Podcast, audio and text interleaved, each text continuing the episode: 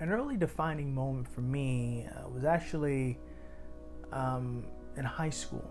I was um, 15 years old. I was um, I was a sophomore at the time, and uh, I was ushered into an AP Economics course. Now, quite honestly, I don't think I was supposed to be in that class. I was an average student. I wasn't a bad student, but an average one. And, and I don't know, maybe I was. I don't know. But I just remember being ushered into that class, and it was like, well, you're in this class now. And in that class, I think since day one, as the name implies, we were learning about economics from a global perspective. And in the classes that followed, we started to learn about investments, right? Stocks, bonds, CDs. But what really took my interest was those classes on global economics, those classes on stocks. Because almost instantly, on a gut level,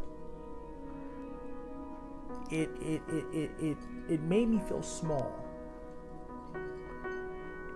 And and juxtaposed to that, I had this newfound ambition to be a part of what was going on in the larger world. I wanted to be more than just the four corners of my apartment or my Harlem neighborhood. You know, I wanted to be a part of this global game, you know, this global conversation. Um, so by me feeling small, it presented a challenge. You know, I want to be a part of that. You know, I didn't just want to be nobody. I didn't want to just be a cog in a machine. I wanted to have a say in how the world moved.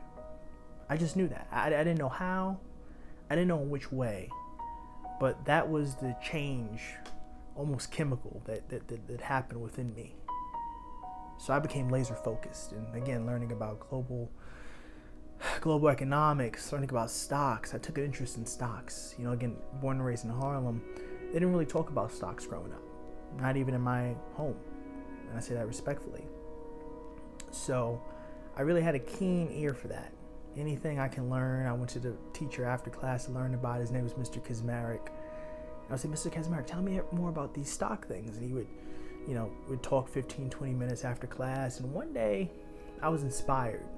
I thought I knew enough about it. I said, how about we start a stock club? Now, again, this was a new high school. We were the first graduating class, so there were no clubs. Um, I said, let's start a stock club, an investment club. And he said, uh, I like that idea, you know, but I don't know if we can do it. And I said, well, how about we go to, you know, the principal and see if maybe we can have a conversation and just make something happen. So ultimately, I think he ended up going to the principal, and the principal was all for it, right? Um, this was his first, I think, uh, school that he oversaw as a principal, so he was up for anything. And we ultimately created a brokerage account, a real brokerage account. Mr. Kazmarek was the faculty advisor, and at a certain point, I presided over the club, and we traded uh, real stocks. and that was a very transformative experience for me because within weeks, I went from wanting to be a part of this global conversation and learn more about investments and um, different ways to build wealth to actually doing it.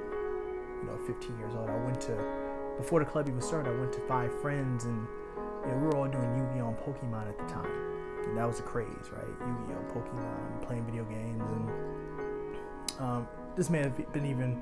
It was about that time because I remember I had a huge deck of Yu-Gi-Oh cards. We used to duel it during lunch, and I, and I said, "Hey." These were kids that was in the class. I said, "You know that stock stuff we were talking about, the investment stuff?" They said, "Yeah, yeah, we, yeah, we remember." And I said, "How about we uh, create a club around it? You know, make some real money."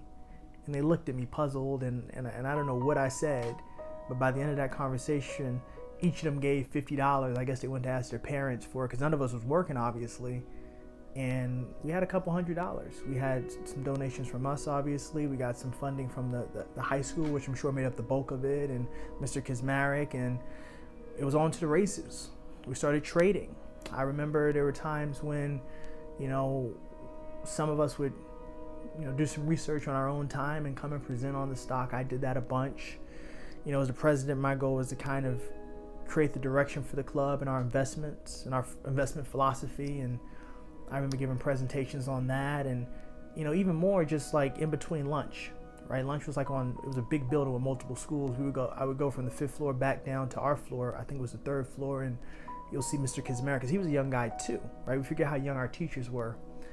Probably early 20s, and he's hunched over, you know, looking at stocks himself. I'm, I do not know if he traded before or if he was learning with us, and you know, he'd be doing research on it. He became obsessed with it like us. It really became this, this real family, this club. And I said, What are you looking at? And he's like, Oh, I'm looking at, uh, you know, uh, Yahoo, you know, and it's, it's blown up, you know, whatever the case may be. And we just sit there for the duration of lunch and just go over stocks and say, Hey, we should, we should, we should maybe invest in this. And, you know, it was just a great time. And again, it just really opened me up to what was possible. It wasn't something I had to wait until I was an adult for. It was something that I can do now right? With the support of others and, you know, um, with, with collaboration, anything was possible. It taught me those values. And, you know, really that was a defining moment for me. Very appreciative of it. I'm glad to have had that opportunity.